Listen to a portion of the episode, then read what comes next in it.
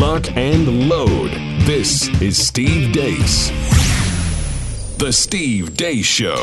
And greetings. Happy Friday. Welcome to the Steve Deace Show, live and on demand here on Blaze TV, radio, and podcast. Steve Deace here alongside victoriously returning Todd Erzen, fresh off his daughter dominating the Drake relays yesterday. So, congratulations to the Erzen family for that. Uh, Aaron McIntyre is here, as well as our old friend Paul Alexander. He'll be joining us here in a few moments. For the Deace Group Roundtable, former strategist for the Tulsi Gabbard for President campaign. Let us know what you think, though, about what we think via the stevedeace.com inbox. Uh, you can do so by emailing the show. That's uh, steve at stevedeace.com. D E A C E. Uh, like us on Facebook, MeWe, Gab, Parler. Look for Steve Deace there. You can follow at Steve Deace Show on Twitter. And if you love censored clips of the show, and who doesn't love them, some censorship these days, go to youtube.com uh, slash Steve Deace or rumble.com slash Steve Deace show. Speaking of censorship, you know, one of the things that uh, you weren't allowed to do in, in this country and a lot of places on social media last fall was tweet out information about Hunter Biden's laptop, which of course turned out to be his. And so that wasn't anything about caution. That was just straight up censorship. Uh, and that's why you might want to get involved in the new project from the folks that brought you the Gosnell movie a couple of years ago. They have a brand new project. Uh, the feature film is called My Son Hunter. I'm sure Paul will be donating to this. Uh, you can learn more about it at mysonhuntermovie.com. I actually wasn't supposed to read this live read till later in the show, but I just thought Paul would get a treat out of it if I read it right now. So I thought, what the heck? this movie will tell it all. Hunter's wild escapades, hookers and blow. Oh my uh, the contents uh, of this laptop, the shady foreign business deals. I'm laying it on just a tad thick, aren't I? What do you think? It's Friday. No. It's Friday. Yeah, it's Friday. Yeah. Friday, Friday, Friday. Yes. Uh, uh and even those ties to China. Uh, but these independent, independent filmmakers need your help. Hollywood doesn't want to obviously fund this film. Therefore, the funding has to come from the likes of us. They're bringing this film directly to the people, funded by you and I. So any gift, $10, $50, $100, uh, can help expose the most corrupt family in American politics since, well, the last one.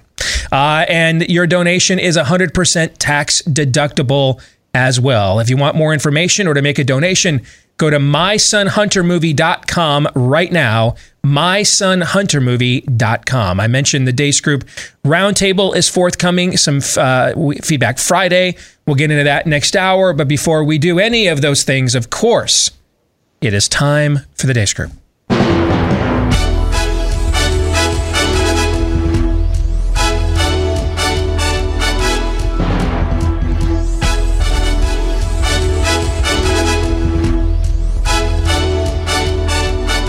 Your weekly look at the week that was brought to you by Home Title Lock. You know, we've been warning you about home title theft on this show for a while now, and lo and behold, Facebook, where about 80% of Americans have an account, just suffered a massive data breach 500 million accounts potentially exposed to cyber thieves. Is that a lot? I'm not sure. Uh, and according to the FBI, they now have everything uh, that they need to potentially take over as the new owner, the new owner of your home. Name, address, personal information. It's all out there, and now thieves can forge your signature on a quitclaim deed stating that you have sold your home to them, leaving you with all the debt while they liquidate your equity, maybe even foreclosure or eviction. That's why you want to get protection from our friends at Home Title Lock. You can go there right now, hometitlelock.com, register your address just to make sure that your home's title is safe and secure. And then while you're there, Sign up for 30 free days of protection during this high risk breach at hometitlelock.com when you use the promo code radio at hometitlelock.com promo code radio. Let us get to issue 1. Bleep, Lord Nefarious says. Well, I've been here uh, all four nights. Uh, I'm just standing here today with uh, soup for my family, and uh, we're just, you know, watching all of this unfold. It's very unfortunate. You're not planning on using that, are you? Throwing it at the police? Like I said, it's for my family. Literally for your family. We're looking for a guilty verdict. This is this is guilty for murder. I don't know whether it's in the first degree, but as far as I'm concerned, it's first degree murder. And if we don't, we got, we cannot go away. We've got to get more active. We've got to get more confrontation We've got to make sure that they they know that we mean business. I I actually always thought that he would be found guilty because it's sort of a cultural makeup call. But I'm not happy. I'm not pleased. I don't have any sense of satisfaction. I don't think this is a system working. I don't think this is a good thing. So, no. This verdict is not justice. Frankly, I don't even think we call it full accountability. Is justice convicting a police officer? Or is justice convicting America? Thank you, George Floyd, for sacrificing your life for justice. His name synonymous with justice and dignity and grace and prayerfulness. We can't talk about climate justice without talking about police brutality. We, the young people, are the ones who are going to write about you in the history books. We are the ones who get to decide how you will be remembered. So, my advice for you is to choose wisely. Even if we get to net zero, we still have to get carbon dioxide out of the atmosphere. We even have deniers still in the United States. Uh, we're the one nation that has a lot of deniers. Why does a vaccinated person have to wear a mask? When you get vaccinated, you are clearly diminishing dramatically your risk of getting infected. You might get infected and get absolutely no symptoms, not know you're infected, and then inadvertently go into a situation with vulnerable people. And if you don't have a mask, you might inadvertently infect them. Uh, we're the one nation that has a lot of deniers. Nobody said that the gender binary was easy. These are not my preferred pronouns. These are my pronouns. You will use them or you will not refer to me. A lot of deniers. I get it. The discussion of the gender spectrum confuses you, and that's fine. But if you don't know anything about it, don't speak on it. Uh, we're the one nation that has a lot of deniers. Hi, my name is Erin. I use she, her pronouns, and I'm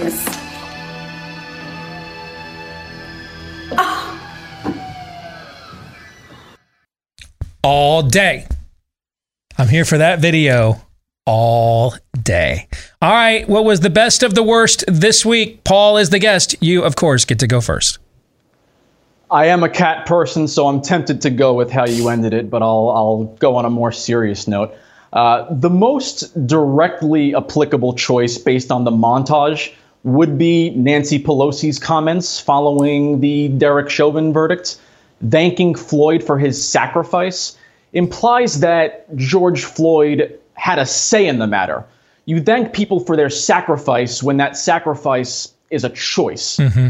And it's comments like this that expose how so many politicians simply view tragedies as transactional. Chris for the mill, brother. Yes, you bet. That said, something else has been on my mind this week, which is rooted in the Gretchen Whitmer Florida story. But I want to quickly address something we've discussed on this show in the past so that I can make my case here with a certain level of credibility.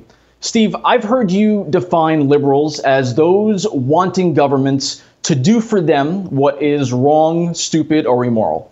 And no, no. Let me rephrase. let me let me let me clarify. A liberal, in my view, is somebody who thinks you should have the freedom, the right to do something that God says is dumb or immoral. A leftist is someone who thinks government should make you do those things. That's that that's the that's how I've defined it. But anyway, go ahead.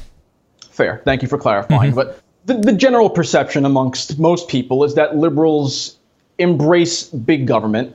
That's true for many, but so your viewers have proper context, my view of liberalism has always centered around individual liberty.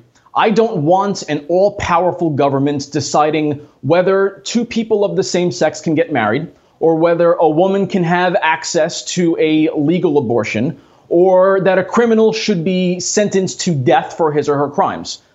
I frankly think government has proven inefficient in most areas outside of defense, and I personally want far less government, not more. Okay, now that we have that context, it was always my understanding that Democrats opposed all forms of classism. Billionaires have too much wealth, power, and access and, and live in this country under a different set of rules. Law enforcement has tremendous power, but without the transparency or accountability to prevent that power from corrupting. I'm not suggesting I fully buy into those narratives, but I'm using them to highlight the fact that Democrats often make arguments on the premise that a just society requires all of its citizens to play by the same rules. So we have Governor Whitmer in Michigan, which has had a mask mandate since July, and some of, if not the strictest lockdown measures in the country, telling us her state has the highest COVID infection rate in America right now because some of her constituents have been traveling to Florida for spring break, only to find out both her health director and COO secretly vacationed down in Florida this past month.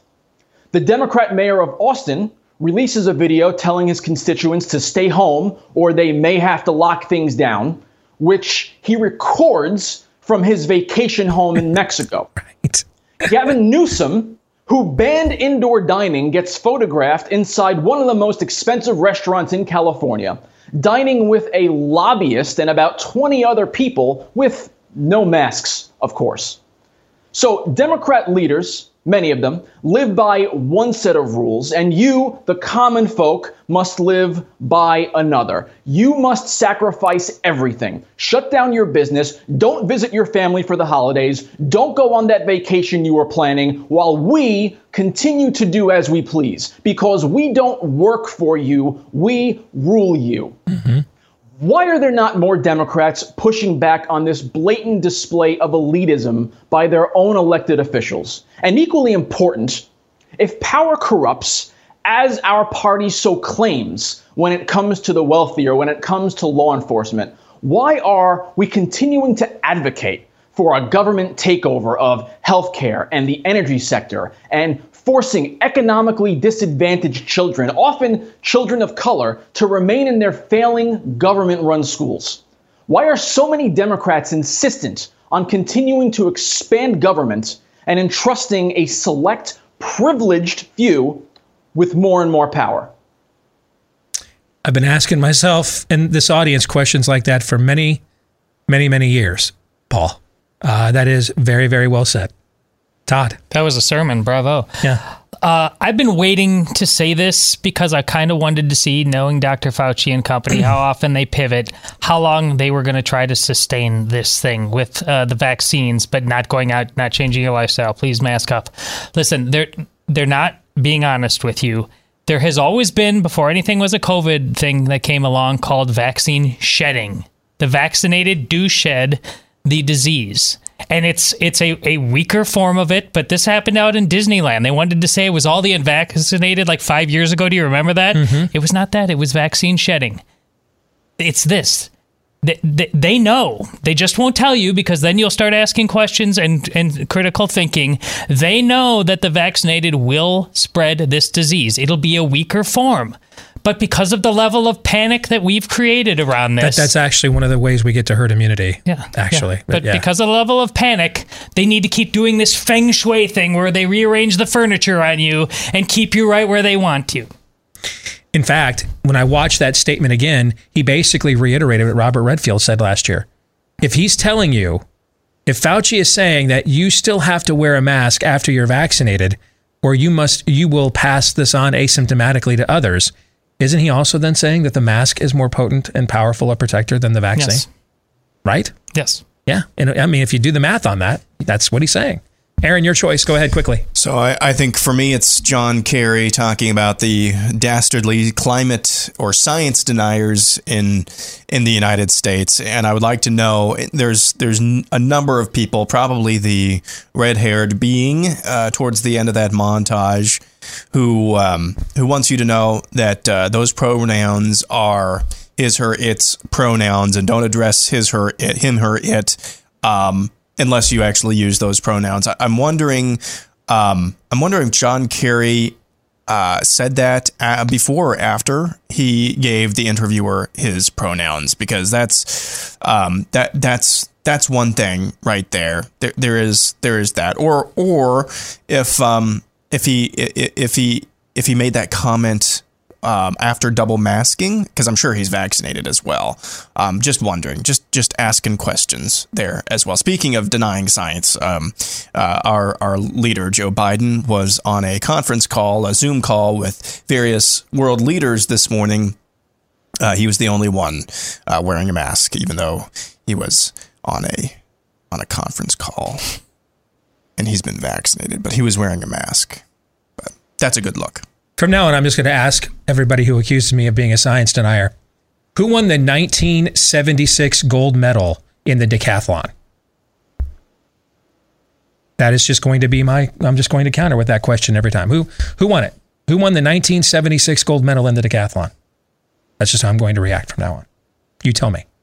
Exit question on a scale of one to 10, with one being Anthony Fauci's 10 uh, credibility and 10 being his duplicity. Rate this week's level of total depravity. Todd? 10. Aaron? 10. Paul? This is a very simple mathematical equation. It's the number of deadly variants, which is three, plus the number of masks you're supposed to be wearing, which is two, the sum total of which I'm told by the IHME is 87. he gets us. Is it just me or is Fauci more and more beginning to sound like that character in In Living Color I always talk about and remember, right? when you when you take the exertion and dip it into the fallopian tube, he, he, always, he always drop fallopian tube in every bit. That's why I do that, right? Is it just me or is Fauci starting to sound more like more like Damon Wayans and In Living Color, right? Indeed. All right, um, let's. There's some Hegelian dialectic for you. Let's get to issue two: the shrub. George W. Bush went on the interview circuit this week, pimping his new book on amnesty, I mean, immigration. The system really needs to be reformed and Yeah. fixed. Two things I think will help alleviate that. One is an asylum process that is more robust. In other words, the- the is being overwhelmed right now, and there needs to be more judges and more courts so people can have a fair hearing. Uh, and secondly, we need to change the work visas. Yeah. Uh, there's a lot of jobs that that uh, uh, are empty, and there's a lot of jobs that need to be filled, and yet there are people willing to work hard to do so. He also had this to say about the modern Republican Party. Okay, if you were to describe the Republican Party as you see it today, how would you describe it? Uh, I would describe it as isolationist, protectionist, and to a certain extent, nativist. Hmm. And, you disappointed? Well, it's not exactly my vision. Yeah. But you know what? I'm just an old guy they put out to pasture. So just a simple painter. So last week, jobless claims fell to 256,000. That's the lowest since the week before uh, the pandemic lockdowns began, that week ending March 14th. And of course, the lockdowns began on the 16th. Where are all these unfilled jobs that he's talking about? Do you know what he's talking about? I do not. Yeah, I don't. I don't. I don't either. Um, let's let's let's get to the first question, and Todd, I'll shoot it at you. True or false? The average Republican has really not changed all that much from whom they were at the time George W. Bush was president. They're just more fed up with the Republican Party now. Is that true or is it false? I, th- think it's false. I, I think the last part is true.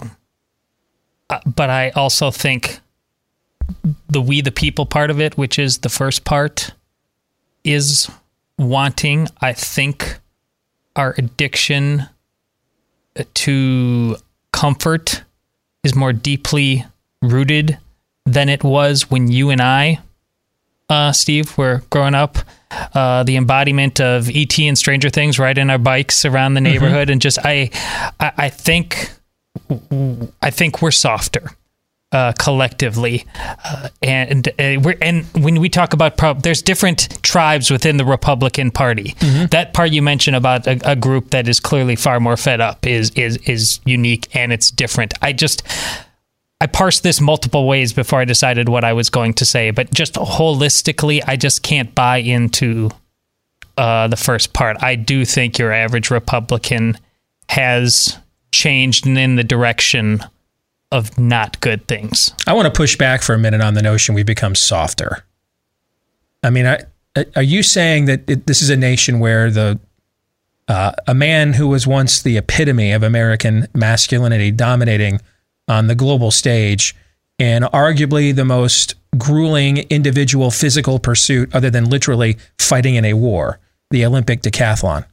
Are you saying that that individual who was um, so inspiring, uh, so so courageous that it got a generation of kids to eat wheat for breakfast and like it, wheat, not cocoa wheats. We just ate wheat, guys.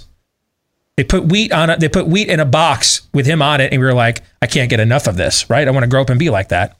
Who is now rebranding himself as a woman running for office, uh, highest office in California of all places, uh, the state that gave us the Reagan Revolution. I, I, I, I really resent the notion that you think that we've become soft as a people, given the, situ- the the scenario that I just laid out for you. Your your response to that, Todd? I purposefully didn't play the tranny card because I wanted to see if everybody was going to pick up what I was laying down. But listen, I do. Would we have been filling seats and clapping for uh, guys playing girl sports? Would we have entertained the bathroom issue without just flat out just? No, the, the truth of the matter, all the anybody, any guy that tried that, Yeah. would have gotten his ass whooped. That's just the bottom line. Law of the jungle, brother. And that's a better place to live, quite frankly. Aaron, what do you think? So I think fundamentally, I think fundamentally it's true. Now the frosting has changed a little bit. For for one, uh, for one thing, uh, opposing foreign wars that's a pretty big change. I think the average Republican voter. I think the average Republican voter still is pretty supportive of the military, but they wouldn't be quite so supportive of endless wars, I don't think, uh, now as they were back in GW's time. But um, I, I think fundamentally, though, it is it's true because of what Todd is saying. I think we were soft back then, and I think we're soft now. We're just reaping what we sowed, though. We were soft back then. The Republican, the the the pragmatist Republican class, and the pragmatism that most of us bought into, or I was young, but most of you bought into, um, that is coming home to roost now. So I, I don't think really much has changed. I think it's just a little bit more ticked off at the Republican Party, but you didn't have eyes to see then, ears to hear then, and so far not enough.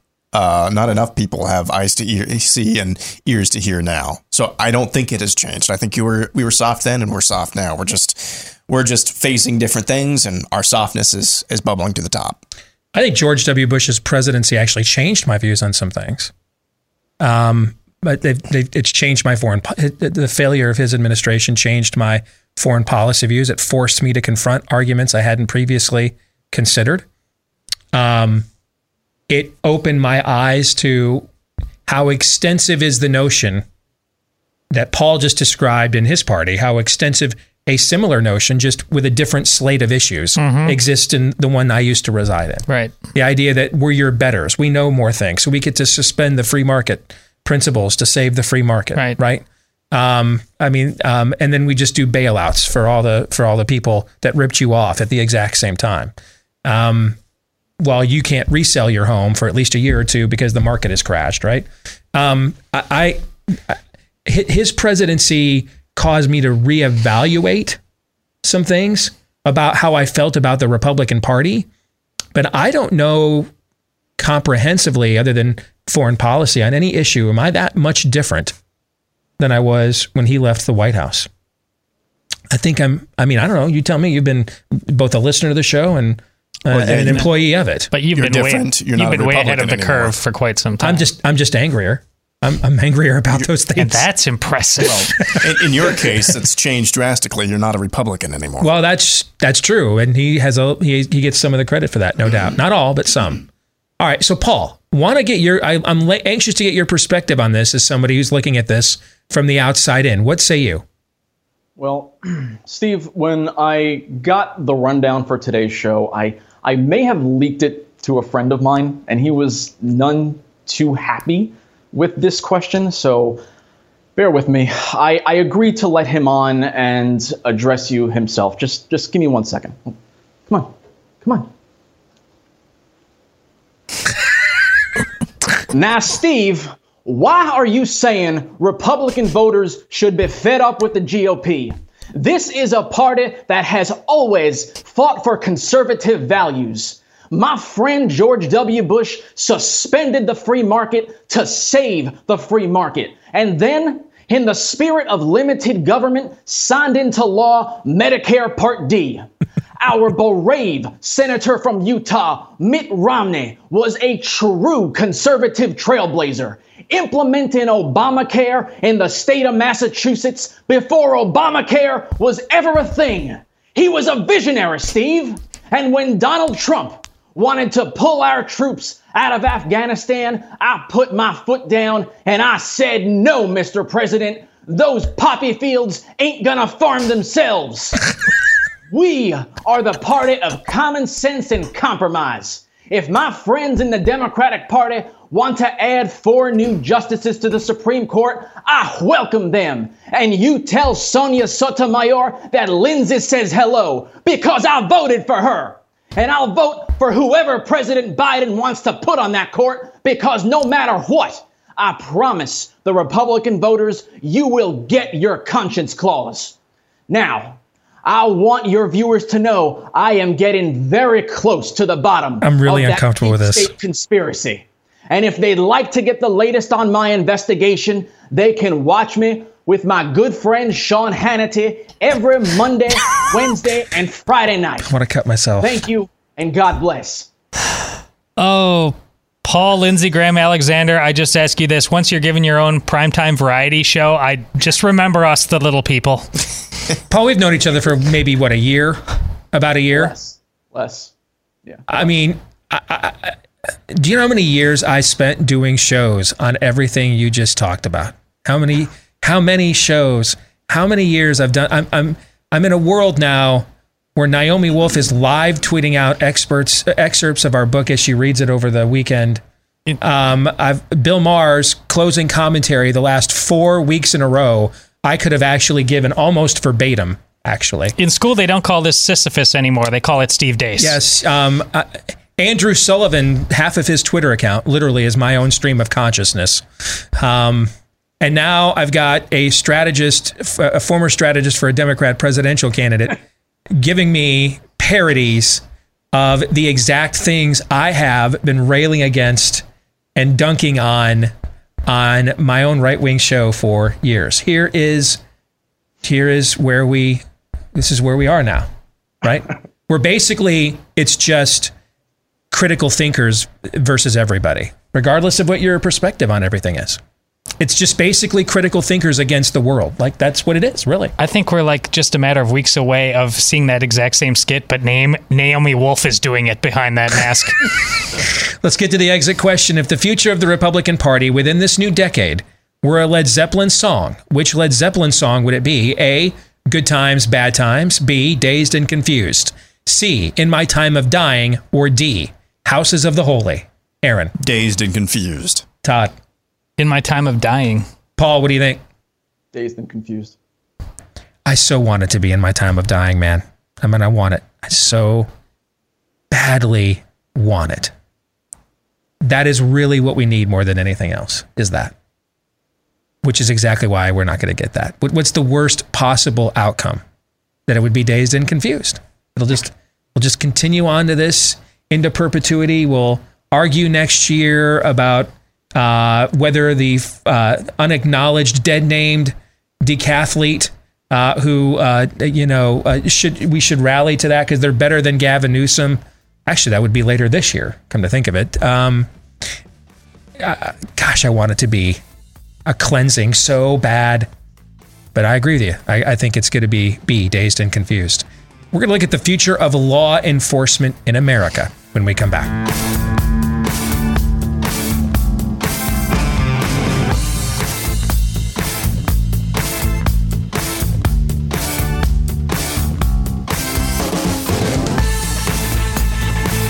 You know, trying to sell your home in any environment can be a difficult, stressful pursuit, especially if you do it the way I did it the last time.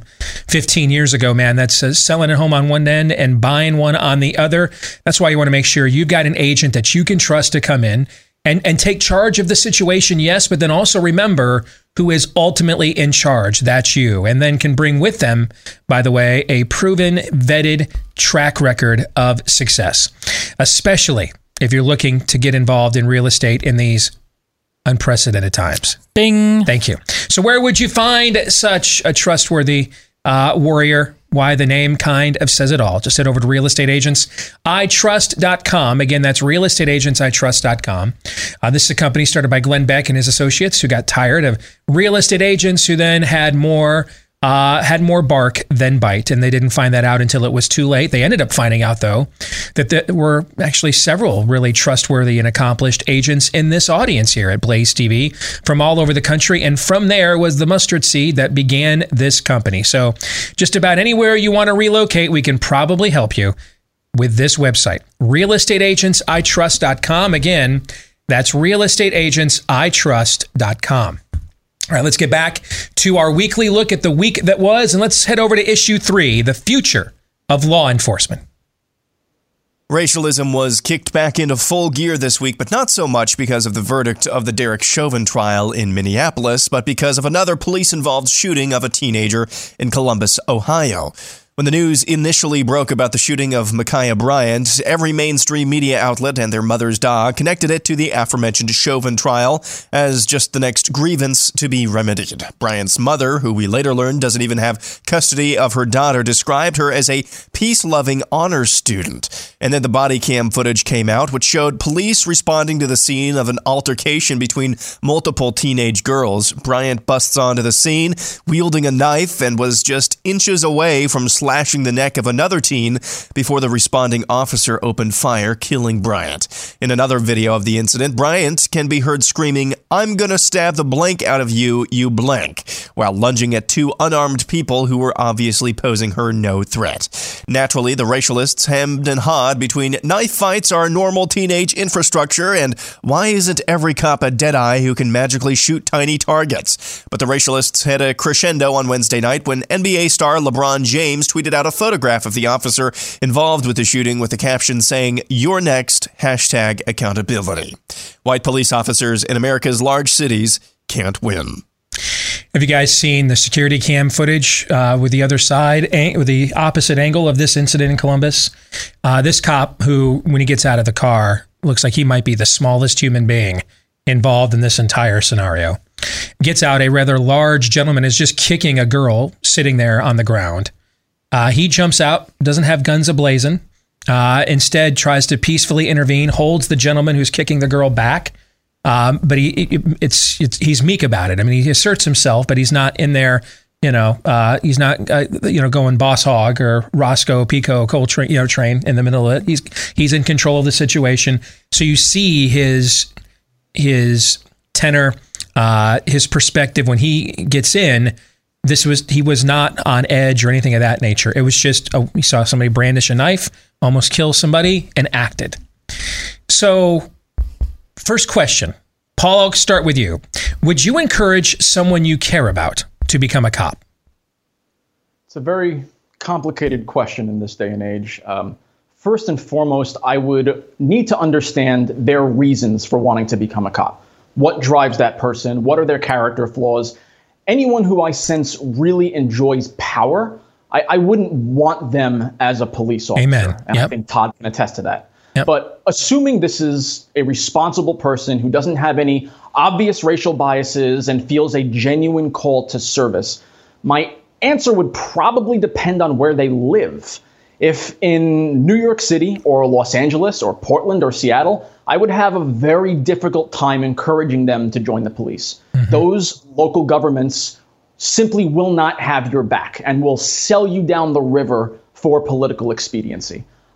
I was remarkably disappointed by the statement Andrew Yang released following the Derek Chauvin verdict. And he's someone I've heralded on this show mm-hmm. as a voice of reason within the Democratic Party. But so eager to appease the mob, he released a statement saying that countless black and brown men, women, and trans people are being killed at the hands of the police.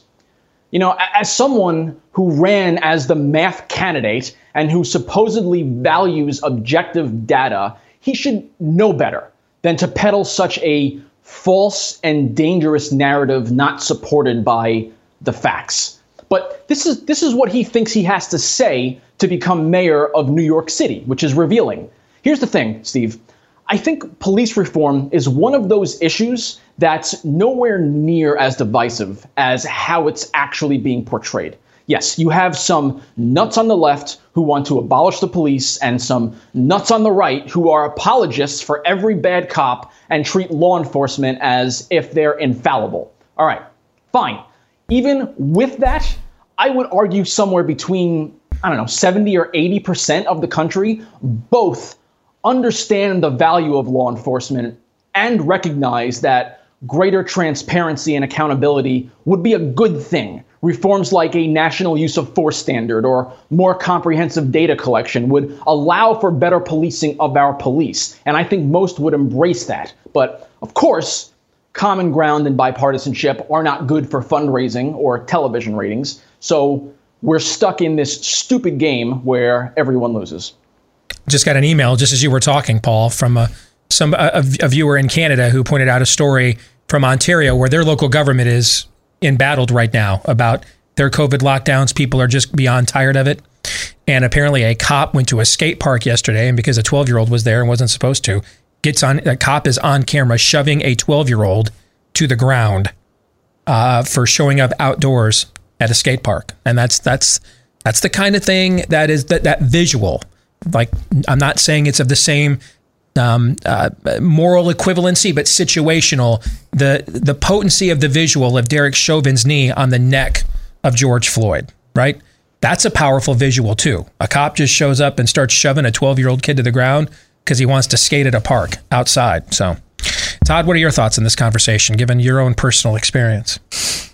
I I would not, and I think I think a couple things are going to have to happen. I really think most of our American inner cities, it's it's not going to be an informal loss of police protection.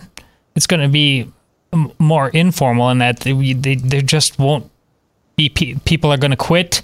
Uh, Baltimore, as I think I mentioned earlier in the week, is down understaffed by 700 police officers. Then you're going to start attracting the very element. It becomes a self fulfilling yeah, prophecy, yes. right? Yes. You start end up attracting the very element That's that is the point. very near to wells that you you say that everybody is. Yeah. So, so both sides, I think, already needed before this year some fundamental reform. Both obviously inner city America, which has just gone feral quite frankly, in many respects.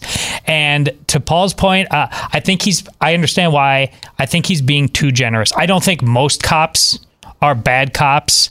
I think most cops are uh, capable cops. And, but I think there's actually more cops that are on the edge of going something close to Chauvin. Because listen, I think on that tape, I, I think Chauvin is in fact uh, guilty, and I predicted it before it came out. I do think he is in fact guilty, and once I came to understand that charge more of uh, second unintentional murder, I think he was trying to, without apology on camera, commit a felony. I don't think he tried to kill him, but I think he was so brazen. He had a crowd watching him. He's like, "Yeah, what are you going to do about me?" He had gotten to that. I don't know where he started, but he had gotten to that point where that's what he was doing. And I think there's a lot of cops uh, that, you're saying that basically they're on their last nerve. Absolutely, and and understandably so in some respects. But I think it's a little too easy to say like 99 percent of cops are just great and fantastic. Man, they've been look at what they've been pushed to, and look, and a lot of them don't get into it for the right reasons. Paul's right; they do like power too much, and this is just a tinderbox, man. Aaron, what say you? I'd say the majority of the time, I would say no. Now, whether that majority is 51 to 49% of the time, I'd, i tell somebody I love uh, who's wanting to become a cop, I tell them no, I, I don't know, or whether it's 75% of the time, but I would look at, at see whether that person uh, have, has a servant's heart, and then uh, second to that, where they want to serve. If they want to serve in the inner cities of Baltimore, uh, like we're talking about, um, you better have a direct calling from from God uh, to do that. Like the audible if- voice. like the audible voice of God telling you to go to inner city Baltimore or Chicago or You got like a anywhere Fatima that. prophecy. Yes, exactly. You better have an audible voice of God telling you to do that. Um, otherwise, I'd, I'd say no. Uh, It's not even Gotham anymore. At least in Gotham, at least in Gotham, there were uh, organized crimes. There, there were there were um, um, uh, organized uh, facets of the inner city there that were really just a plague upon the whole town. And so you could have a figure like a Batman come in. No, this is just the ground is bad. The ground is bad in a lot of these places, minus revival, minus spiritual awakening. And there are a lot of good, good organizations who are working to achieve that. But in a lot of these areas, it's just, it's dark. It's, it's really forsaken. Um, so what's, what's really to channel my inner, Hillary Clinton? Uh, what, uh, what's, what's the point? What good at this point does it do? Um, so I would say most of the time, no. The situation in Columbus, I think, speaks to this. I mean, uh, a white cop walks in, and again, you look at the video from the security camera angle on across the street. It's clear, he, uh, even though a, a lot of the fight is women, he's probably the smallest human being in this uh, in this setting. He walks in. He's the only white guy. Big black man kicking a, a black girl down on the ground. He immediately steps in. A guy that's two time uh, twice his size could crush him, and he steps in to uh, restrain him. And then another uh, wom- uh, another woman uh, takes a knife to the throat of another one. And if he acts, then um, he has the most visible athlete on planet Earth tweeting out his photo as essentially a veiled, uh, maybe not even veiled threat against him. If he doesn't act, then you know he's the updated uh, Flavor Flav. Nine one one is a joke in your town, right? There's, it, it's a non-winning scenario. I, I, there, it's it's it's it's a Kobe. Being a cop now in a lot of these settings, even if you're doing it for the right reason, man. Every day you have to get up and ask yourself: Is today my Kobayashi Maru test? Yeah. The no-win scenario. Let's get to the exit question: True or false? Maybe it is time to give some of these communities, like the ones that that Paul mentioned, maybe it's time to give them their wish. Just go ahead. Sometimes when you're raising kids, I didn't understand this until I had teenagers. When they're when you don't have kids, or especially when your kids are little, man, you want to protect them from everything in the world. But then after a while, when they start forming their own conscience and they start rebelling against you, you realize, you know what? You have to just learn this lesson on your own. Now I'll be over here once you learn it, and I'm and and I'll, I'll try to step in if it gets too nuts. But you may have to feel this pain on your own. So along those lines, maybe some of these communities just give them what they want. Just abolish the police and let's just see how they truly get along without them. True or false? What do you think, Todd? It's true. Paul? False, and I'm shocked that Aaron has an inner Hillary Clinton. Uh, Aaron, go ahead. I think it's true. Let's get to our uh, issue four quickly. Our kicker now. The mob has come for Richard Dawkins. All right, so the mob turned on the first bishop of cancel culture this week, Mark Richard Dawkins, the most successful God canceller ever. Um, uh, he dared to assert that only men are men and women are women, so he's been canceled. Give me a very, very quick answer so we have time for predictions. Who will the mob turn on next? Predict. Pope Francis. Barack Obama. That's a hopeful wish, Todd. Barack Obama. Nice. Paul?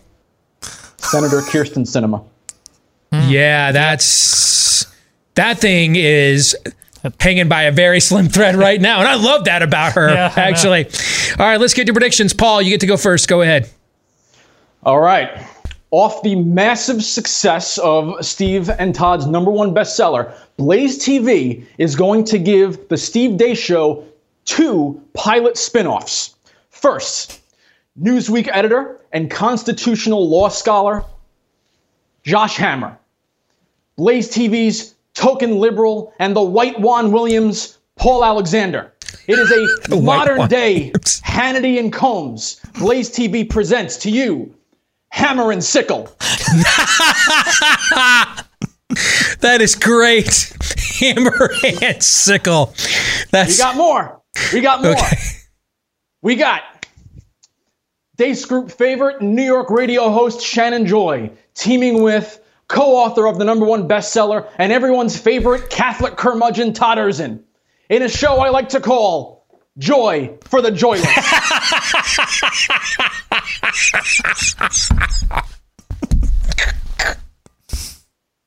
I'm not sure which one I like better, actually. I just know I'm going to tune in every day just to see the logos. Hammer and sickle is phenomenal. That's just phenomenal marketing. Oh, I'm in. I'm in. But Joy for the Joyless? Are you kidding me? That's got to be on every 88.1 Christian radio station in America. Joy for the Joyless. That's phenomenal. Follow that up, Todd. Uh, I predict Todd's going to be very disappointed that the mob will never come for Pope Francis, but not that. But go ahead. My prediction is that David French will run the Caitlyn Jenner campaign for governor of California. I did it. In your face. I thought you Paul had no Alexander chance. in your face. I thought you had no chance to follow that up, dude, but you came off the top rope. Yeah. All right, Aaron, go ahead. I'm the executive producer of this show. At least that's what you hired me as, and I'm making the executive decision not to make a prediction Because you week. don't even want to step No. into that. I hear you. I'm going to make a very quick one, though. Uh, Biden is going to call for an end to outdoor masking at his first national address next week. I think all the signs are there. The coordination of the of the of the Democrat media. Maybe we don't need an outdoor mask. Blah blah blah blah blah. Uh, you were telling me, and I see it where everywhere I go outdoors, people are just beyond tired of wearing them. Period, but especially out there. I think that's going to be a hundred day win, right? And they're going to call for an end to outdoor masking in his first national address next week. Paul, you have 20, uh, 20 seconds. You have any thoughts on my prediction? I think it's very likely. Uh, I'm even seeing it more and more in New York City that it's not quite as fervent as it was a few months ago in terms of the outdoor masking. So I think it's I think it's a logical prediction. Great stuff, brother. I mean, the the the the marketing at the end was just again, um, yes, that was very well done. We'll see you down the road. Take care, friend. All right. Great to see you guys. Yep. We'll come back with hour two and feedback Friday when we return. Stay tuned.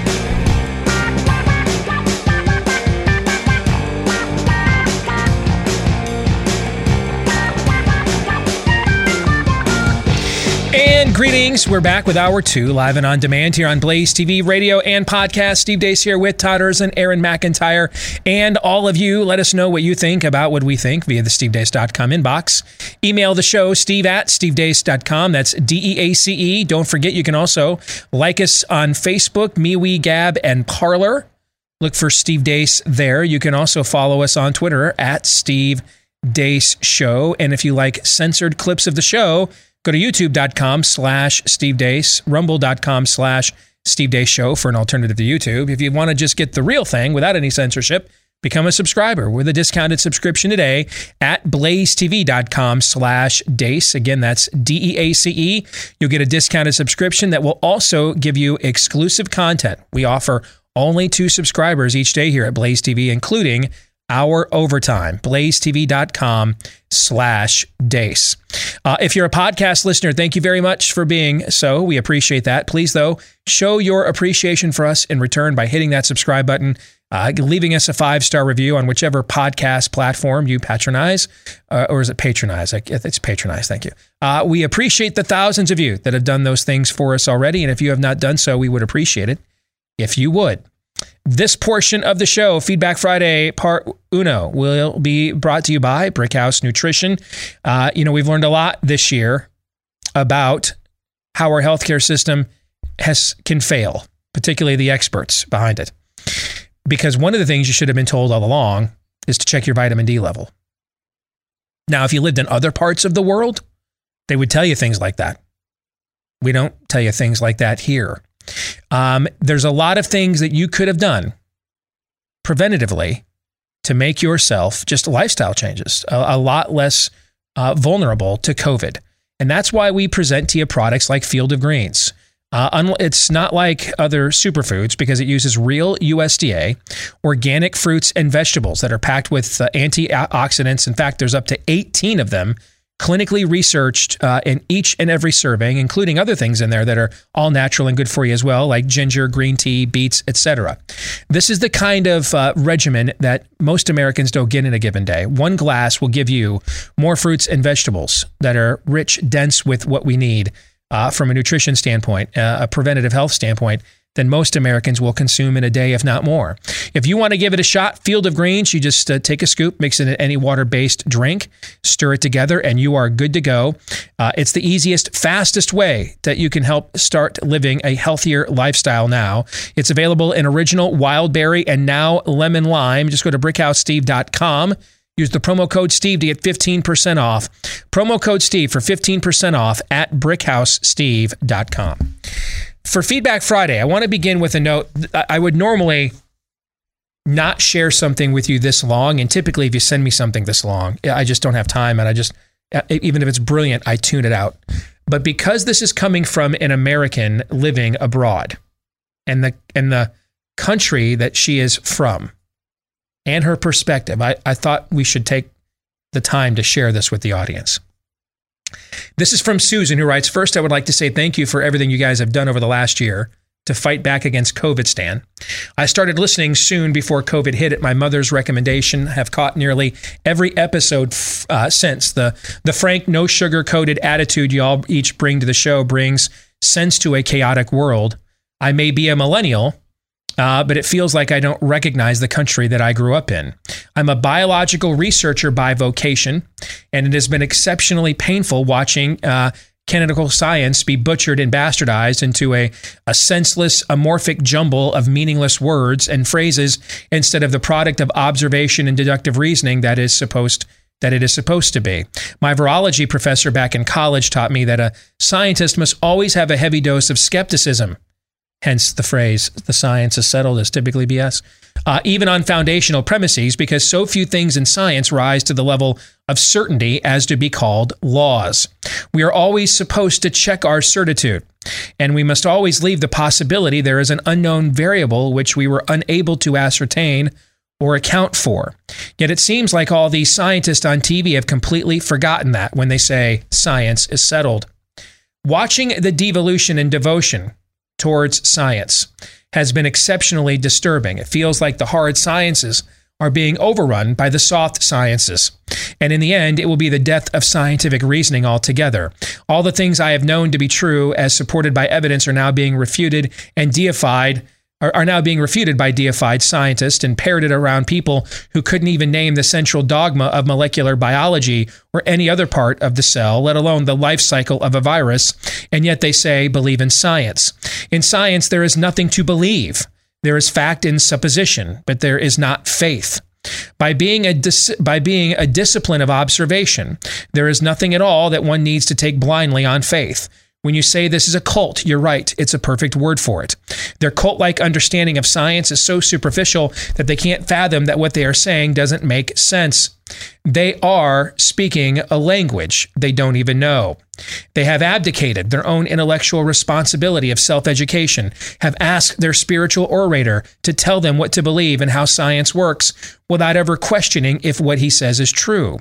Watching Fauci lie and give qualifier after qualifier sans evidence or actual empirical data has been the most aggravating part. My anger towards him as a person, as a scientist, is visceral. He discredits us actual scientists with every utterance and feel and it feels like a betrayal and also a personal attack. So thank you from the bottom of my heart for the work you all have done, for releasing your new book to help give a resource for the rest of America because we need a heavy dose of facts. In addition, uh, to, to my thanks, I wanted to share how life in the time of COVID here is across the pond.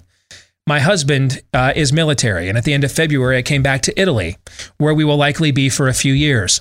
It was culture shock the first time I moved to Italy several years ago, but this shock was something else. I had left Italy mid February 2020 to return to Texas for a year, right before the pandemic hit, so I had not seen every, how everything had changed. Here, the masking is worse than the States. Thankfully, the Karen mask holes are not really a trend here, but that is really more because everyone is wearing a mask. When you go outside, you are required to wear a mask. When you have people over to your house, you are supposed to wear them. We see people, even gaggles of children, taking walks around the neighborhood in masks. How can I explain to them that they need to keep their immune system strong and actually take in the dust and allergens outside? In Texas, we had a certain degree of freedom to move around. But when I came to Italy, it was another world entirely. During my flight, I had started to not feel well, though it was minimal discomfort more of a malaise than anything, but I had started to panic. The feeling I had of traveling with the mask, with my negative COVID test papers, wondering if if if I would be even allowed to enter the country was a fear I'd never felt before. I was absolutely terrified. What if I started running a temperature? What if I coughed? Will someone kick me off the flight? If I seem anxious, will border control let me pass? A few days later, my husband and I both tested positive for COVID. Here in Italy, though, it is different.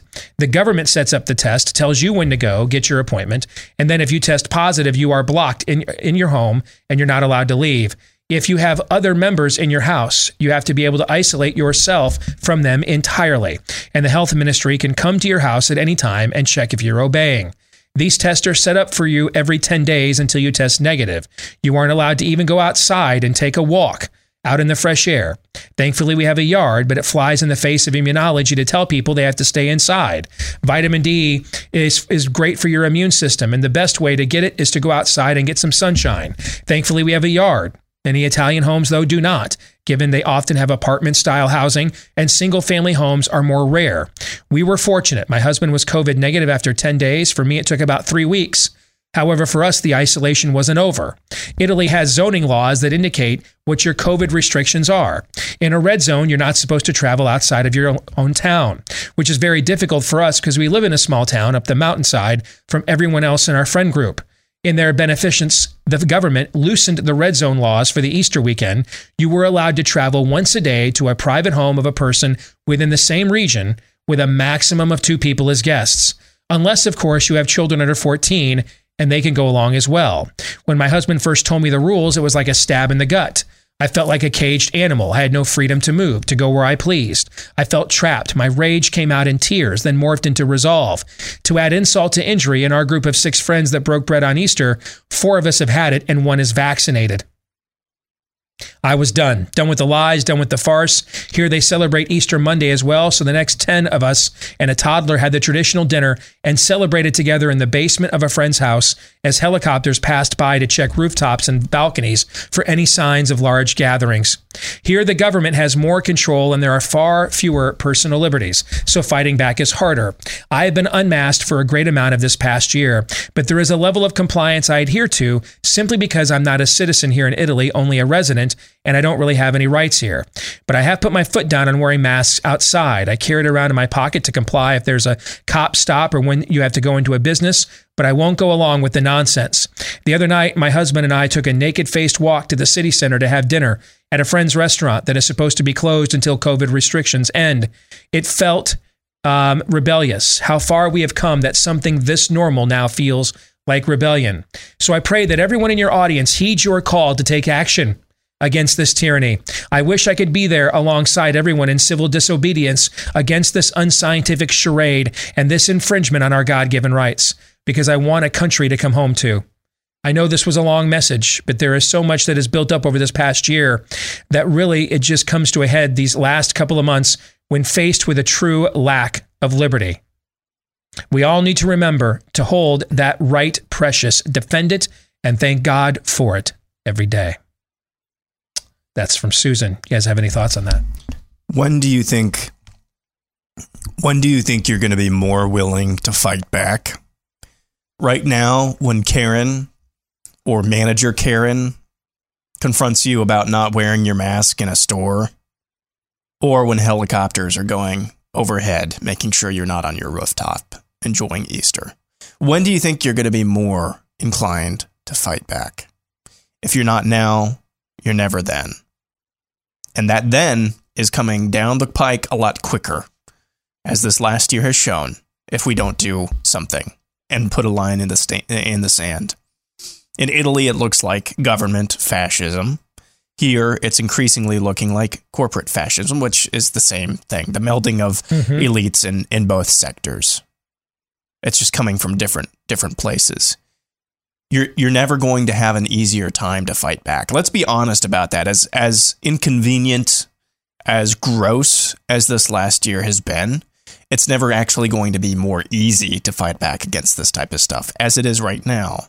So why aren't you if you're not? Yeah, that is so obviously true, which is why this is so frustrating and why the issues we talked about on this show in many ways, you know, when there's school board issues, things like that, where they come up, it the same is true there. Uh, this is still your country, in fact, to the extent that what Aaron says is undeniably true. If you just show up as the righteous mob, you'll get what you want. But are you ever willing to be a part of that? You're always actually explaining it away. I don't. That's not the way of doing things, and he's always rocking the boat. And there's a better way. And you've been getting that crap from Mitt Romney forever. Aaron is exactly right. Now or probably never. Daniel writes, no, not Daniel Horowitz, although I could see him saying this. I'd rather have Bill Maher as my governor than Mike DeWine. Yeah, yeah. Yeah. I, I could see Daniel Horowitz saying that, but no, it's a it's a different At least Daniel. you get pithy commentaries instead of sonnets to a virus. Yes. Jenna says, You keep asking where are the men at? My theory as to why this is happening is Todd's favorite topic the destruction of reality through the destruction of the sexes, the neutering of boys so they do not become strong, powerful, protective men, and also the neutering of girls who do not become nurturing, protective mothers to their children and allies to the men. This neutering, of course, was just the first step toward removing any and all differences between the sexes. This past year, I was the one walking into stores without a mask from the beginning and making them tell me to put it on at the very least before yanking it off while I shopped. Or I would refuse to shop there if I could and just leave. Initially, my husband would just wear a mask and murmur something about being worried about getting in trouble. He resisted the idea that this would be anything more than a couple of months of stupid. I was dumbfounded at his cowardice and even disgusted, to admit, to be honest. But I quickly reminded myself that as a product of modern society, I had chosen him 25 years ago because I wanted a passive, gentle, sweet man. I really wanted weak and non threatening. It is what it is. Even with years of working to try to undo our conditioning, we still struggle. But with my encouragement and example, he is more my ally now than not. And is a confidently mask free man now, even giving looks of death when someone comes to the door asking uh, if he, uh, when, when he asked at the door if someone wants to give him a mask. As an actual child abuse survivor, thanks to this neutered society and living with real PTSD, everything feels like a threat to me every day, even things that aren't. And my preferred state is of being is invisible. But I knew my fear of the reactions of others in the store was a small price to pay, and I had to fight. This is a war, and I had to do what I could. People needed a reminder of what normal was and what reality is. But I would ask myself sometimes why I had to do this. Where are the really strong, confident people who grew up in loving families who had their marbles firmly in place? Other mama bears online related the same in their area of the country. Why isn't anyone standing with us even now? Here in Texas, I'm still in a small minority walking around stores with my naked face, but we mama bears, we will keep fighting. Jen, I'm reminded I did our friend Shannon Joy show earlier this week talking about our book Faucian Bargain. And she said, you know, if I hear from one more bro dude, man, the Civil War's coming, man. And she's like, son, you won't walk into Rite Aid without a mask, without, without a Chinese face diaper. And you're talking about a Civil War. Get the bleep out of here with that. Okay. Yeah. Yeah. Now, here's the thing this is where we need men and women, we need each other. All right. So a few weeks ago, you guys know my oldest daughter moved out, got her own place, and we Mhm. helped her move. And a guy that uh, she just started uh, dating came over to help her move. And pretty well put together young man, played football and stuff in high school. You know, and and the couch that she's getting from her grandmother has has is a dual recliner. It has reclining seats on each end. Needless to say, not a light piece of furniture. So, given that her friends were there, and this this guy that that she's seeing, that this new guy she's seeing showed up, I made him do the couch. And she's like, "Why?" And I said, "Well, uh, Dad used to make make uh, young men swim alligator infested moats for their daughters. I want to make this one move the couch. Let's, you know, first of all, it was nice of him to show up, put him to work. And you have to understand the the the natural basic instinct of masculinity doesn't come to the forefront without women. Our carnal state is passivity as men. We're sons of Adam. I've talked how many times over the years? When Eve is there falling into deception, where is Adam? He is there. He's there. Now, like three sentences ago, he is made vicar over the earth by the Almighty God. I've given you dominion. You have dominion of this creation I have just made. I'm passing my authority to reign and rule in my stead onto you. You're the vicar here. You're going to do this in my place. I pass my authority. I made you in my image. I give my authority. I bestow it upon you. He couldn't even muster a not today Satan. He just stands there and does nothing. Nothing. The reality is that the masculine nature the world needs and you women want almost always derives from actually our desire for you. And then our desire to protect you, defend you, keep you, impress you. We need that's the complementary nature of the of the sexes of the genders. We we need each other.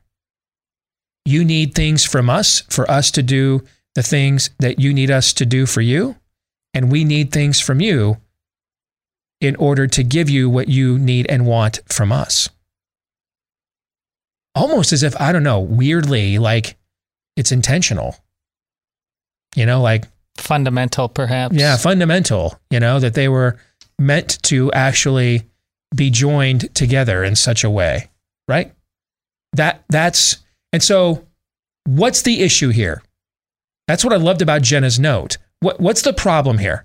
That women have been told they can become like men and a lot of the of nurturing femininity, which by the way has a, you know, a pretty independent spirit. I wasn't raised by a feminist, but man, I'll tell you what.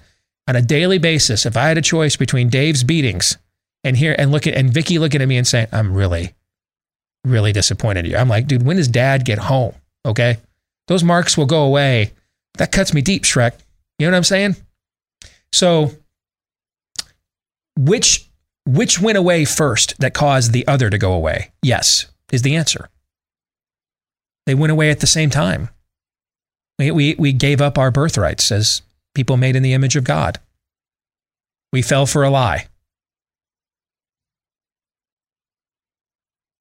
And here we are. And so we were told that men could be more sensitive. That doesn't mean that I, I we, we can't be patient and giving and nurturing. But what we really were trying to do is make men more like women so that we could then encourage women to become more like men. And now we don't have either. Now we have one of the greatest athletes in the history of our country, really in the history of the, of the world, folks, in the history of the world, now wants to be a woman. He's got untreated mental illness. Untreated mental illness is running for governor of California officially. So the men can become more like women, and the women can become more like men. And now we have neither. We fell for a lie. Now, I don't know the whole way out of here, man. I don't. I'm not a prophet. I'm not an apostle. But I do know this when in a hole, the first step to getting out is to put down the shovel, right? Can we at least do that? Now, I don't know the whole way out of this hole that we, uh, that, and, and I, I'm doubtful we didn't get here overnight. I'm doubtful we're getting out of it overnight. But can we all agree to stop digging? Can we do that? Then we can maybe get some really smart people in a room and figure out, you know, how to get out of the hole we're in. But let's at least agree, men and women alike, stop digging, put down the shovel. That's the first step here. That's why our show is adamant. No quarter one of the great bass lines of any song of all time. Led Zeppelin's No Quarter. No quarter on the gender stuff on this program. None from anybody. Zero quarter. No, no, no, no. We're not affirming it on any level whatsoever. That's the only thing we can do at this point is to stop digging the hole. Put the shovel down. That's the first step. We're putting the shovel down. The answer is no. We're not doing this any longer. Now, as a kid born to a 15 year old mom who at times had a great dad and then other times had a dad who thought the great Santini was a wuss, I'm, I'm really not that equipped. Frankly, I, I can't believe I have not permanently marked my children yet. So I'm, I'm not the one. I'm not, I'm not your new, I'm not the new Dr. Dobson here, man. I, I don't, I'm not the one to guide us into the, um, to a return to, to masculine, feminine um, orthodoxy and, and nirvana. I just know we need to figure out a way there. I don't know how to get there, okay? But I know enough that we got to stop digging the hole. We got to stop, put the shovel down. And that's the first step. No, no on any more of this. Now, what to do with the stuff we've already allowed? We got to figure that part of it out. And I don't know. We're going to have to, you know, come now, reason together, wisdom and a multitude of counsel to figure some of that stuff out. Okay. But can we all at least agree today? No more of this. Can we do that first? Then we'll go back and figure out how to undo the damage that's already been done. But no more of this. We're putting the shovel down. Any thoughts on that? Testify. I mean, that was one of the most remarkable letters to me in its honesty, its Dacian level of honesty uh, about the feet of clay in uh, her own uh, marriage, her own assumptions about what to led to marriage in the first place.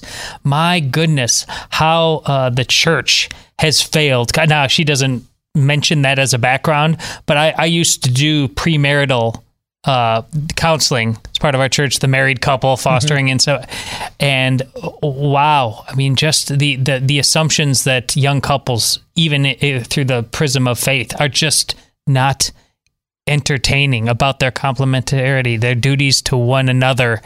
Uh, it, it it's and everything. Her note, her note affirms it later on. Yeah, she says, you know what? I'm the one that conditioned, yeah. I, I, conditioned my man to be this passive. Right. So, you know what? I can help condition my man to actually be the man he was Absolutely. originally created to be. Absolutely. So she, she even, she even closes the loop in her own email. Yeah. I mean, yeah. I, I really profoundly impressed with your level of critical thinking and emotional maturity to write that letter. Yeah. And just, uh, I mean, for the for the men as well, I, I harken back to another level, or another letter, I should say, that was uniquely honest from a few weeks ago that you addressed, I think, at the top of one of the shows. Uh, Deace, you're really causing um, my household to be uh, not at peace because uh, my wife wears a ma- doesn't wear a mask into the store, and she doesn't want me to. And now my children are doing this as well, and now my home is not at peace. Um, that's honest. That's honest. Not in the same fashion. Um, you are not in in that vein. I would just say uh, to to the men, never ever ever think that it's your uh, right to be comfortable in leading your family or leading your communities or leading your church family or small group, whatever that is. Um, eventually, when you allow when you allow yourself to be comfortable, whether it's from external or internal forces, you end up like that guy that I just described in the email, where it's really you're you're not really stepping up, and that's where the that's where the source of the of the discontent in your home and your life is. It's from your discontent is actually your own passivity. That that's where that comes from. It it seems paradoxical, but that's where it comes from. Never ever ever, whether externally or internally, allow yourself to think you have the right to be comfortable on any level you know, free email services like Gmail and Yahoo, you know, they're not really free. We pay with our privacy. And since those companies have access to every email you send and receive, I see now that Google is now stopping people from sharing things on their Google Drives, which means they're reading and scanning what you're posting there on your Google Drive folder. All right. So big tech can sell your data after they're done censoring it, of course, to the highest bidder. That's why you want to trust StartMail to secure your email and make your email feel feel safe again. It'll keep your email private, period. Every email is encrypted, even if the recipient doesn't use encryption, which means big tech can't read, scan, analyze, or sell your personal information ever. Not even Big Brother can snoop around your email. StartMail also prevents government agencies from spying on you as well, like in Dragnet operations, for example. With StartMail, delete will mean deleted. When you delete an email, it is gone forever, and they have their own servers, not Amazon's, which means they can't be put out of business like what they tried to do with Parler. It is backed by the most stringent privacy laws in the world. You're going to get limited anonymous aliases. This feature protects your main email address from spam and phishing accounts too. So, if you don't trust big tech, and you should not, start securing your email privacy with StartMail.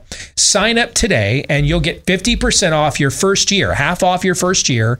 Go to startmail.com slash Steve. That's startmail with a T. Startmail. S T A R T. Startmail.com slash Steve. Get 50% off your first year at startmail.com slash Steve. We have a, a ton of good notes. Um, I'm going to try to rapid fire, emphasis on try.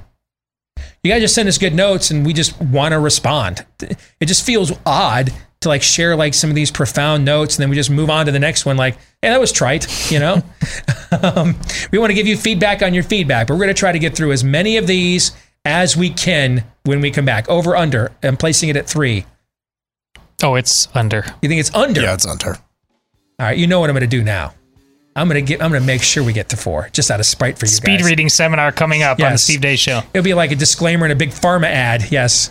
Stay tuned. More feedback friday in a moment.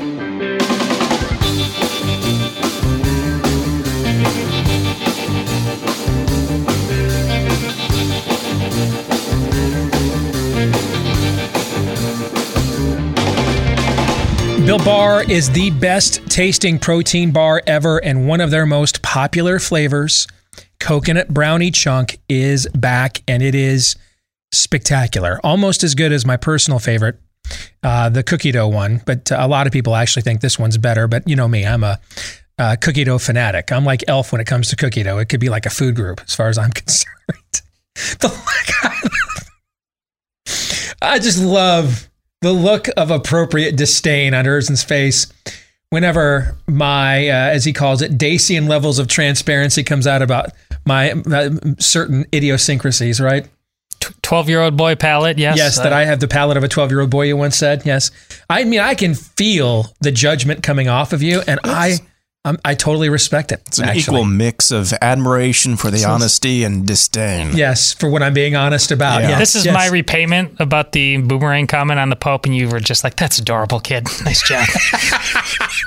right. So if you want to give Built Bar a shot, especially with coconut brownie chunk, which even Todd Erzen's cracked a smile for. I have. Yeah, uh, even he thought that was legit. Uh, right now, up, up to 18 grams of protein per bar, uh, an average of five grams of sugar per bar. Now, the you should be warned, the coconut brownie chunk has a little bit more than that, but still, it's not like you're. It's a protein bar. It's not a candy bar. You don't have to worry about it. Five net carbs per bar. Uh, you've never had a protein bar this good or a candy bar or something that tasted like a candy bar that was this good for you as well. If you want to give it a shot, use the promo code DEACE, D E A C E. It's hard to believe with how much I've pimped this product over the last many moons. Someone in this audience has still not tried this. If that is you, builtbar.com, B U I L T, builtbar.com, use the promo code DEACE, get 15% off to get you started. You'll thank me later. Builtbar.com, promo code DEACE. All right, back to some feedback Friday. And this note from Kurt Simpson says, I've been around guns my whole life. I still have my original NRA card from 1964. Wow. He says, okay, I'm an old guy. Uh, anyway, I, I took my wife to the uh, the front sight uh, uh, weapons teaching that you guys are talking about. She was deathly afraid of guns. After the two day course, she was no longer afraid. In fact, she now wants to own her own gun and has one. The facility they have in Nevada is fantastic. The classroom knowledge and the actual practice you get on the range, life changing experience for anyone. I cannot say enough positive things about this facility. So please keep talking about them. Well, Kurt, thank you for the note because that's also a prompt that I need to remind everybody that the next event uh, for this firearms training, uh, the Constitutional Defense Course, May 30th, June 6th are the next two courses. If you go to constitutioncoach.com, that uh, is Rick Green's outfit. He works with uh, David Barton over at Wall Builders. Just had me on their Wall Builders podcast talking about Faucian Bargain.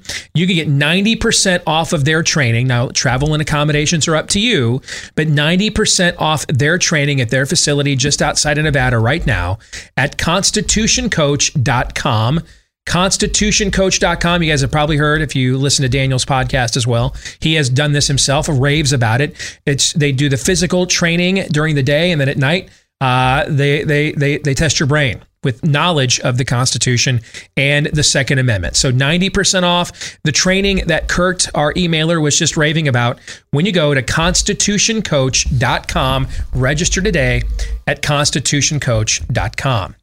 Uh, this one is I'm gonna, I chose they didn't ask me to, but I chose to withhold the name myself. She writes, My husband and I have two children. We live in Southern California where they are still worshiping the mask. Whether store or restaurant, I've been walking in with no mask on, only putting it on if politely asked. However, I've hit a wall and I'm just politely declining to wear it. So sometimes I'm still served, other times I'm asked to leave. My husband, however, when we are with him, always puts a mask on, and I notice the kids noticing who has courage and who doesn't. Is there anything I can do as a wife to encourage my husband to be able to stand and push back? I'm very interested in your thoughts from a man's perspective.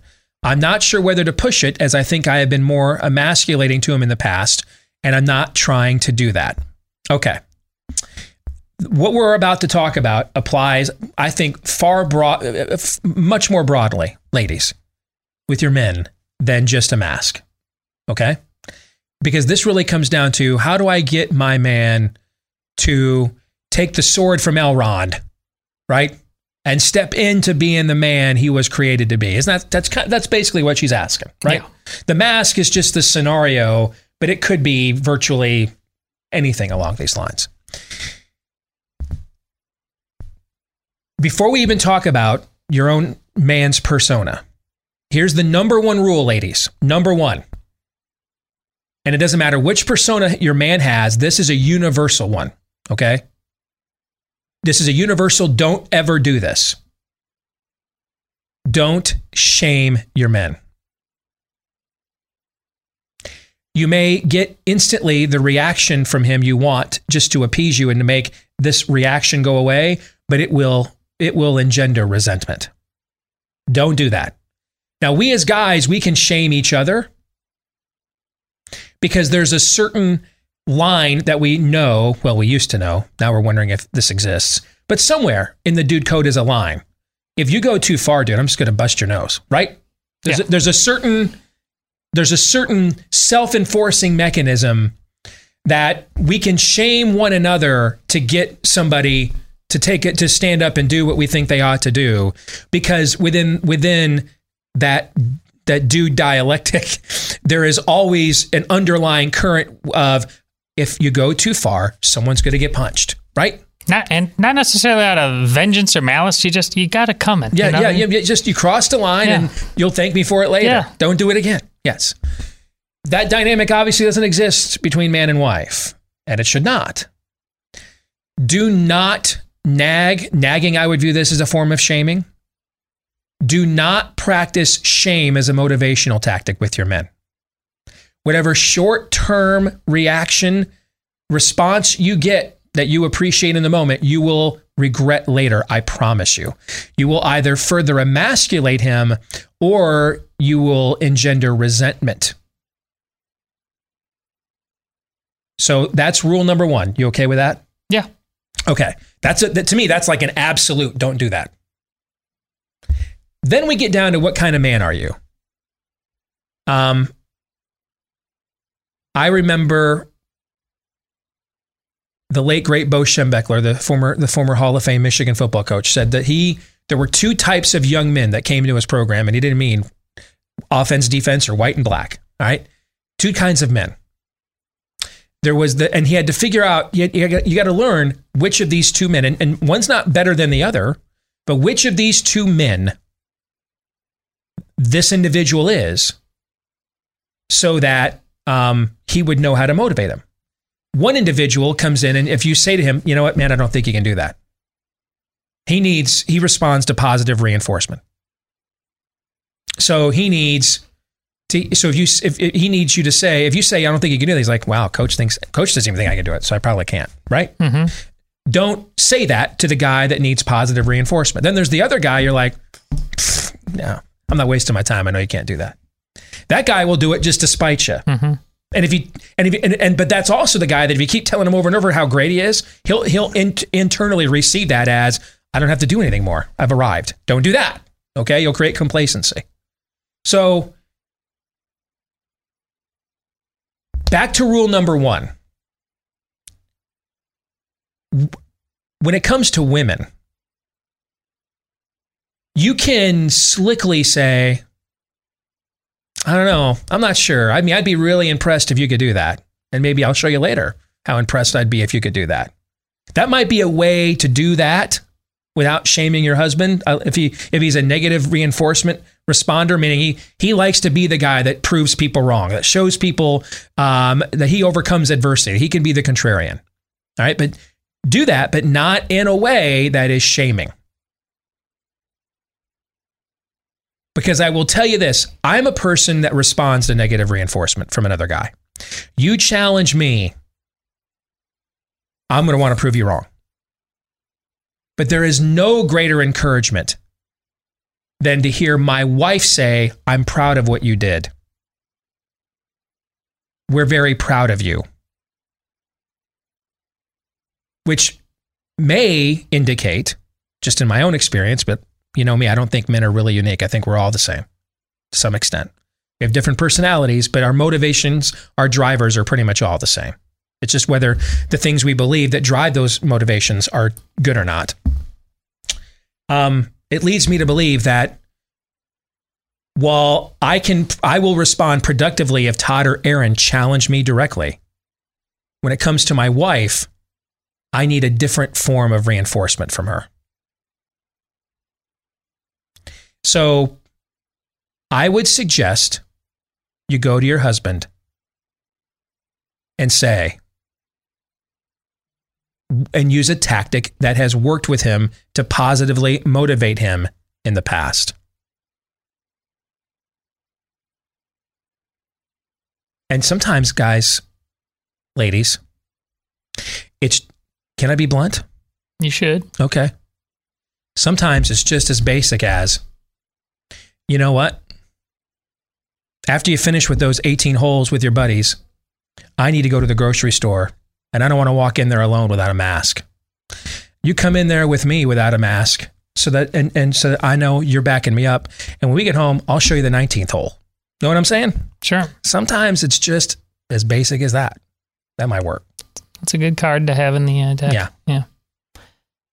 Can I add one thing? Absolutely. Listen. I I think there's some most of the, your husbands, some of them are are are cowards, but most of them I don't think it's that it. But this what's I talk about the gated community effect. Even if you're just you know lower middle, you you you just like to be comfortable too much. Mm-hmm. It's not a sin to want to be comfortable, but once you make it an idol, Mm-hmm. th- that's a for especially for a guy, it's a huge problem. Your baseline can never be comfort.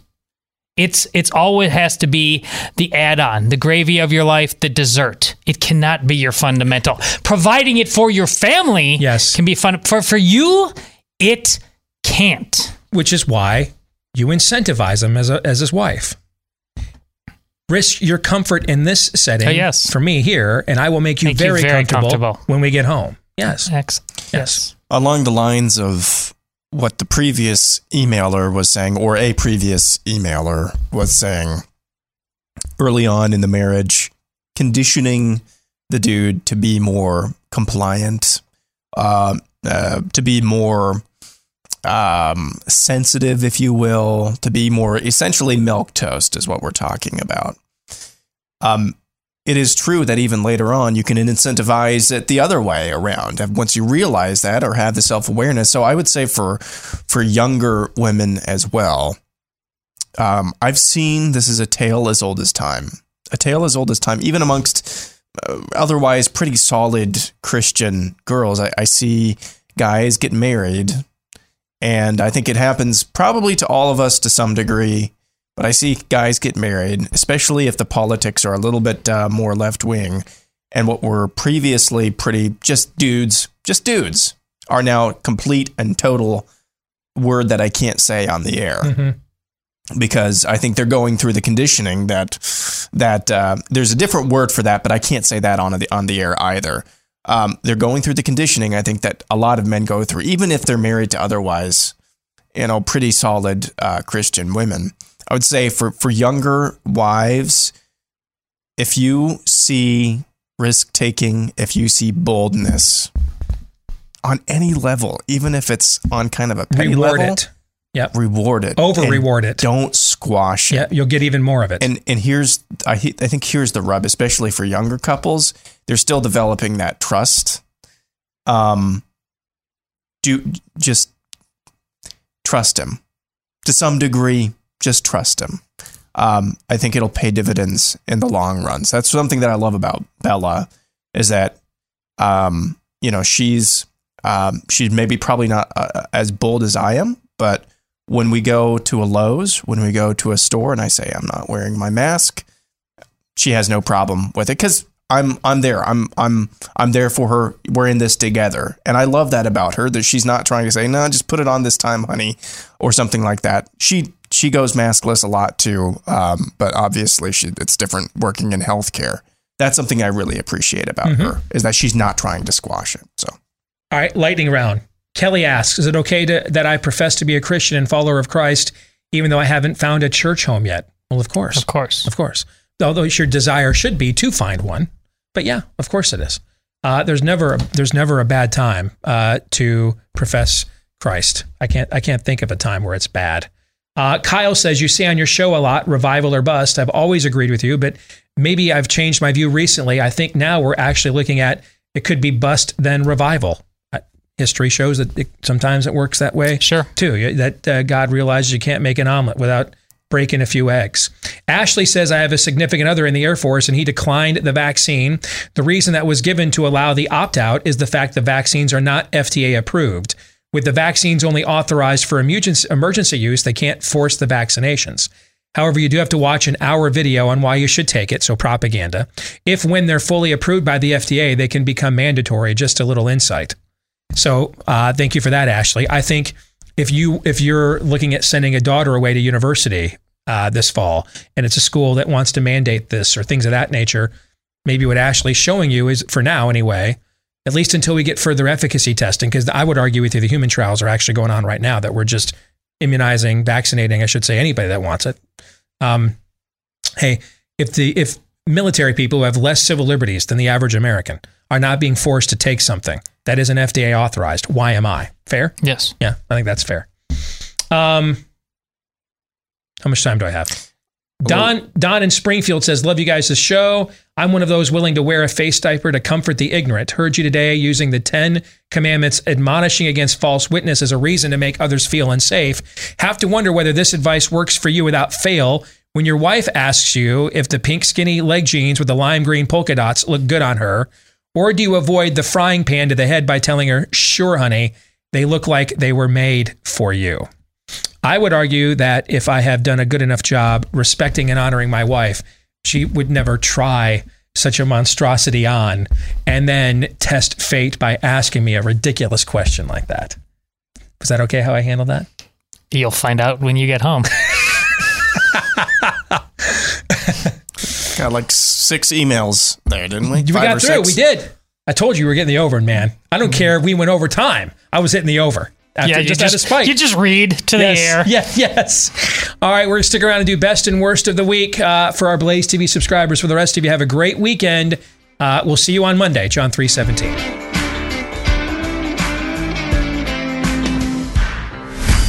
This is Steve Deace. on the Blaze Radio Network.